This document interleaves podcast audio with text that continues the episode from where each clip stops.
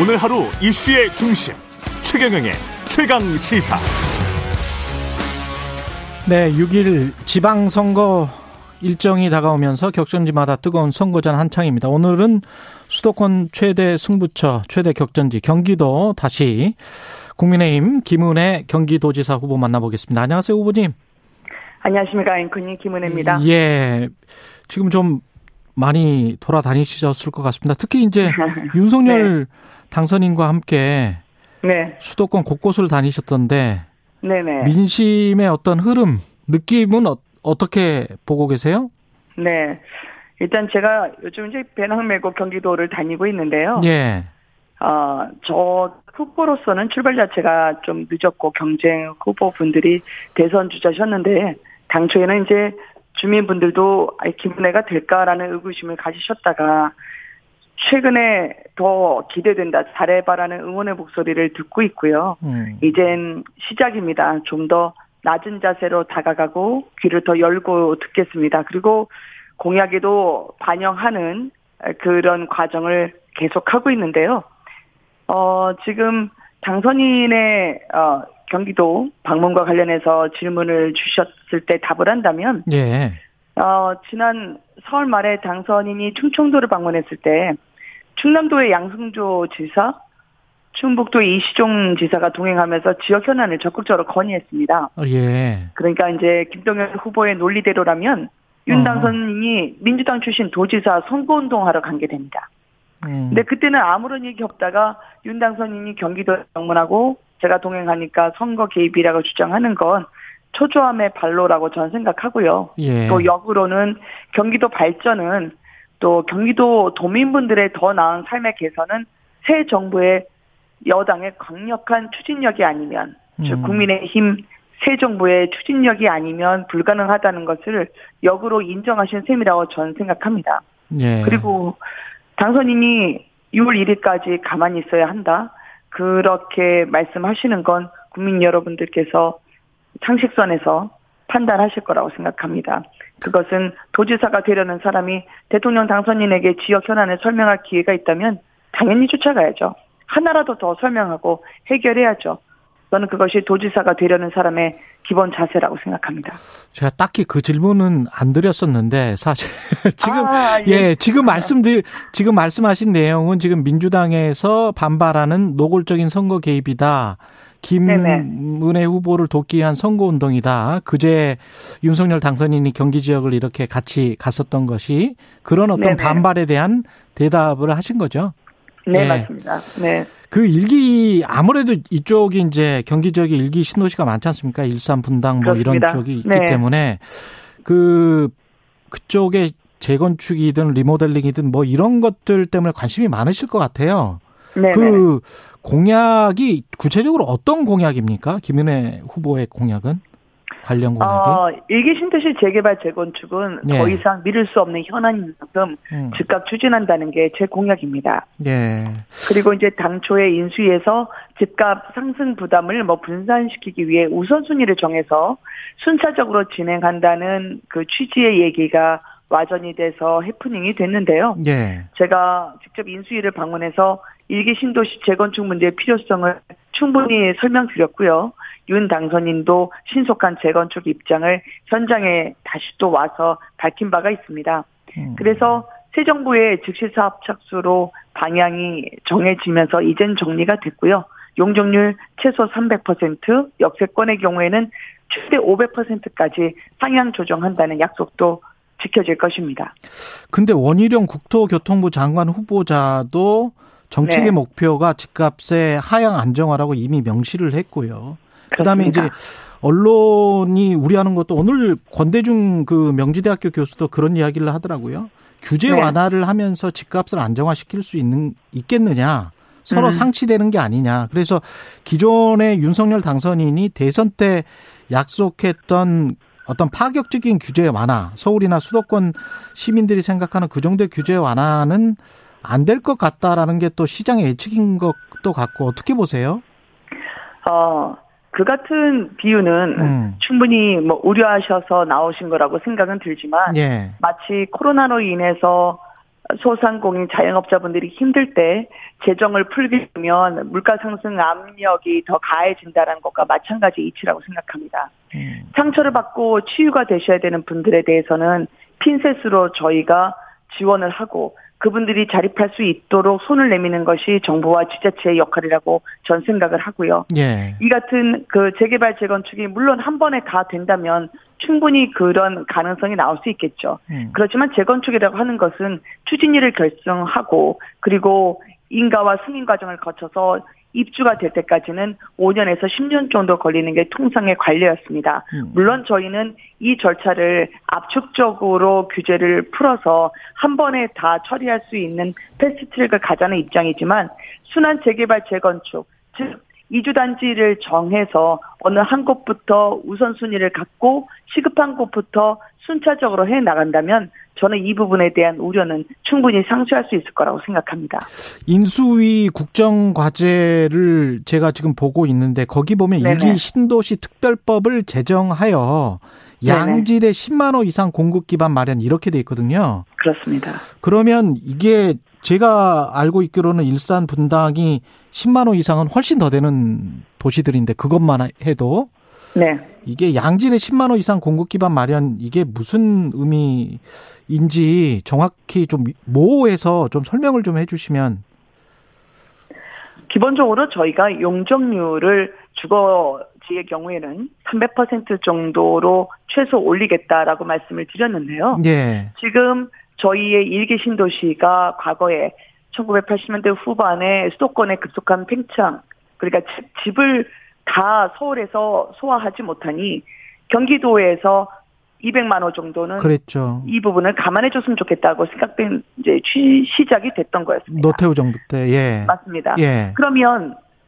지금 150만 정도 되시거든요. 예. 일기 신도시에서 저희가 어 그렇습니다. 그러면 앞으로 10만 호라고 한다는 것은 예. 용적률을 감안해서 말씀을 드린 거였고요. 음. 그리고 지금 30년의 영광이라고 하지만 신도시에 지금 많은 주민분들이 녹슨 배관과 그리고 성면 덩어리가 떨어지는 주차장과 그리고 갈라진 틈새 사이에서 이 집이 언제 혹시 어떻게 될지 모른다는 불안감에 시달리고 있습니다. 그러면 이분들에게 필요한 것은 생계, 생존입니다. 그 생존에 대한 문제를 말씀하시는데 다른 분들께서 아 이건 물가 때문에 그냥 놔두자라고 하는 것은 경기도민분들의 그동안의 바람과 관계없이 그냥 어 계셨던 대로 그대로 살자라고 하는 도무지 그분들의 현실을 인지해 주시지 못하는 그런 음. 처사라고 저는 생각합니다. 일산대교 무료화와 관련해서는 후보님 입장은 무료화를 해야 된다. 네, 저는 무료화 공론화에 대해서는 진작부터 말씀을 드렸고요. 예. 그리고 저희가 그동안에 국비를 투입하면서 민자까지 같이 갔던 부분은 음. 나중에 요금을 추가로 저희가 어, 인하할 수 있는 부분 그리고 무료화할 수 있는 부분을 지자체 간 협의가 필요하다라고 예. 말씀드린 바가 있습니다. 일산대교 무료화는 지금 현재 소송 중에 진행되고 있죠. 그렇죠, 그렇죠. 그렇지만 어, 저희가 고향이라든지 김포 쪽의 지자체와 협의해서 음. 무료화에 대해서 즉각적으로 같이 한번 협의에 착수하자 제가 먼저 제안 드린 바가 있습니다. 그리고 수원 군공항 이전 문제 이거는 어떻게 되는 건가요? 수원 군공항 이전 문제 같은 경우에는요. 예. 이미 국가 어, 안보를 위해서도 많은 분들이 희생을 해 주셨고요. 음. 그리고 이 소음 피해에 굉장히 많은 분들이 시달렸었습니다. 그래서 제가 훨씬 전에 수원 군공항 이전을 분명히 하고요. 그리고 대체지에 대해서는 어 저희가 민간 국제 공항을 경기 남부 쪽에 한번 세워서 주민분들이 음. 과학적으로 그리고 4차 산업혁명에 준하는 어, 테크노밸리를 세우는 데 있어서 거점을 확보하면서도 교통도 원활하게 진행될 수 있는 그런 주민들의 인센티브를 충분히 보장해 드려야 된다라고 말씀을 드렸고요. 당선인도 수원 군공항 소음 피해 주민 면담을 진행하면서 새 정부가 이제 시작이 되면 원만한 이전 장소를 찾아내고 이전 장소에 대해서는 중앙 정부가 대폭 지원하겠다고 약속을 한 바 있습니다. 그래서 음. 군공항 이전은요. 어, 상호 간의 지자체 간 협의를 넘어서 중앙정부의 확고한 의지가 없으면 그게 진행이 되기 어렵습니다. 웬만한 시행사들은 이것이 수익이 나지 않는다고 엄두 나지 않는다고 도전하지 않는 분야거든요. 음. 그래서 어, 대통령 당선인이 약속을 한 만큼 그 약속이 지켜질 수 있도록 계속 건의드리고 확인하고 재촉하겠습니다. 예. 그리고 그 분당갑 보궐선거를 해야 되는데 그 지역구 의원이셨기 때문에 안철수 네. 인수위원장이 나올 것 같다라는 언론 보도들이 있는데 어떻게 보십니까? 아, 공천은 제가 하는 게 아니어서 당에서 네, 잘 그래. 판단하실 예. 거라고 생각을 합니다. 예. 그리고 그 어 대한민국 그 IT 산업의 심장 테크노밸리가 위치한 곳이기 때문에요. 음. 안철수 위원장님을 포함해서 어떤 분이든 주민분들의 상처를 치유하고 미래 산업의 분당 판교를 이끌어갈 리딩할 수 있는 식견을 갖추고 계신 분이라면 저로서는 환영입니다. 예. 민주당 이야기도 좀 여쭤볼게요. 민주당 같은 경우는 이재명 민주당 상임고문이 뭐 분당갑인지 인천 계양을인지 요새는 또 인천 계양을 이야기를 하고 있는 것 같은데 네네. 어, 그 가능성이 있다고 보세요? 국민의힘 쪽에서는 어떻게 보십니까? 어, 그 상대당 사정이기 때문에 예. 제가 헤아리기는 좀 어렵고요. 예. 근데 인천 계양을 하고 이재명 상임 고문이 어떤 관련성이 있는지는 잘 모르겠습니다. 예. 그래서 그 명분 없이 당선 가능성이 높다는 이유로 출마를 하실 거란 판단을 하실까요? 아. 그러면 인천 지역 주민분들은 당선 가능성만으로 우리의 판단을 너무 얕잡아 보는 거 아닐까라고 음. 생각하시지 않을까요? 예. 어, 저는 이재명 어, 상임 고문님이 출마를 만약에 고민하고 계시다면 연고가 없는 인천으로 피해 가시지 말고 어 직접 어 상임 고문께서 설계를 하셨다는 음. 대장동이 있는 분당갑에 나오셔서 주민분들로부터 당당한 평가를 구하시기를 바랍니다. 예. 그리고 그 지금 인사청문 그다음에 검찰 수사권 분리 축소 법안 이것 때문에 이제 뭐 국회는 뭐 난립니다. 그러게요. 예. 네. 일단 먼저 검찰 수사권 이 축소 법안들 이 처리되는 과정과 그 결과의 내용물에 관해서는 어떻게 생각하십니까? 이게 정권이 며칠 남았죠. 이제 보통은 네. 이렇게 퇴임 일주일여를 앞두고 국가 사법 체계를 송두리째 흔드는 법안을 강행 처리하는 일은 음. 없었습니다. 또 대통령께서도 즉시 공포를 하셨는데요. 저는 그 과정에서 민주당이 보여줬던 위장 탈당이나 소수 의견 무시나 세계 쪼개기나 여성 국회의원에 대한 폭력은 저는 의회 민주주의에서는 있어서는 안 될 사례들만 모은 막장 드라마였다고 생각합니다. 음. 그리고 고민 한 번 없이 국무회에서 의결 공포가 되는 걸 보는 국민들께서는 이렇게 생각하실 것 같습니다. 도대체 감추고 싶은 게 얼마나 많길래 저렇게 서두르지? 라는 의구심 말이죠. 저는 검수완박으로 인해서 앞으로 죄를 지으신 분들, 지난 5년간의 모든 범죄 의혹들이 이제 폭군이 덮여진 만큼 발 뻗고 주무실 거라 생각합니다. 그리고 그 피해는 온전히 국민들이 받게 되실 거라 생각합니다. 음. 그래서 이 엄청난 이 일을 저지른 민주당을 저는 지방선거에서 국민들께서 반드시 표로 심판해 주실 거라고 확신합니다. 예. 그 인선과 관련해서는 지금 김인철 사회부총리 후보자가 자진 사퇴했고 어 야당이 될 민주당에서는 한덕수, 한동훈, 정호영 후보자까지 사퇴를 네. 해야 된다 이렇게 지금 이야기를 하고 있지 않습니까? 네네. 그 충분히 사퇴할 만한 어떤 이유들이 있다라고 보십니까? 아니면은 좀 억지다라고 보십니까? 저는 일단 어 장관 후보자의 인선 기준과 관련해서는 능력과 그리고 실력으로 국민들로부터 신뢰를 받을 수 있는 음. 그런 통합과 화합의 정부를 구상한다는 그런 인선 기준으로 마련된 것으로 알고 있습니다. 예. 다만 이제 공직자가 되려는 분들에 대한 국민분들의 눈높이가 상당히 높아져 있죠. 음. 그리고 인수위는 인사 검증을 했고 국회도 송곳 검증을 해야 하는 것이 당연한 의무였겠죠. 예. 저는 후보자의 적격 여부는 청문회에서 그 송곳 검증과 진솔한 답변, 충분한 소명으로 가리는 것이 좋다고 생각합니다.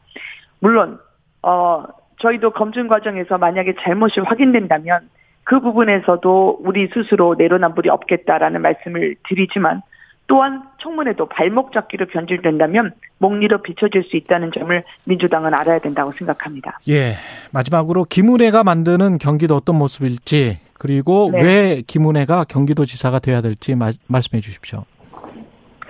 경기도민요. 예. 크게 세 가지 부류가 있는 것으로 전해집니다. 그래요? 다정한 가족 구성원의 한 사람으로서 경기도민, 예. 또 직장 생활을 충실히 하는 사회 구성원으로서의 경기도민, 음. 그리고 그두 어, 사이에서 어, 통근을 하시는 경기도민. 음. 그러니까 동일한 사람을 시공간으로 분리해서 말씀을 드린 건데요. 예. 일개 신도시 재건축이나 내 집 마련이나 육아나 보육 문제는 가족 구성원의 행복을 위한 약속이자 또 일자리 창출과 수도권 규제 완화 같은 건 사회 구성원의 한 사람으로 경기도민을 위한 약속입니다. 또 통근은 GTX를 포함한 교통망 확충이고요. 입체적으로 도민 한분한 분의 생활을 제가 현장에서 지금 듣고 공약을 준비하고 발굴해서 말씀드리고 있습니다. 음. 저는 말보다 발이 빠른 사람입니다. 그리고 청와대와 기업에서의 임원을 거치면서 현장에서 원하는 목소리를 어떻게 실질적으로 체감할 수 있게 반영시켜 드리는지를 훈련받고 검증받아온 사람이라 생각합니다. 71년생 김은혜인데요. 젊고 역동적인 도지사로 변화가 필요한 경기도에 미래를 가져오도록 하겠습니다. 그래서 이번 선거는 미래 대 과거라고 제가 말씀을 드렸는데요. GTX를 타고 김은혜와 함께 미래로 가시는 경기도 그리고 누군가에게 방탄조끼를 끼워서 과거로 가는 그 구도는 막아주십사 함께 미래로 가주시기를 호소드립니다. 알겠습니다. 국민의힘 김은혜 경기도지사 후보였습니다. 고맙습니다. 감사합니다.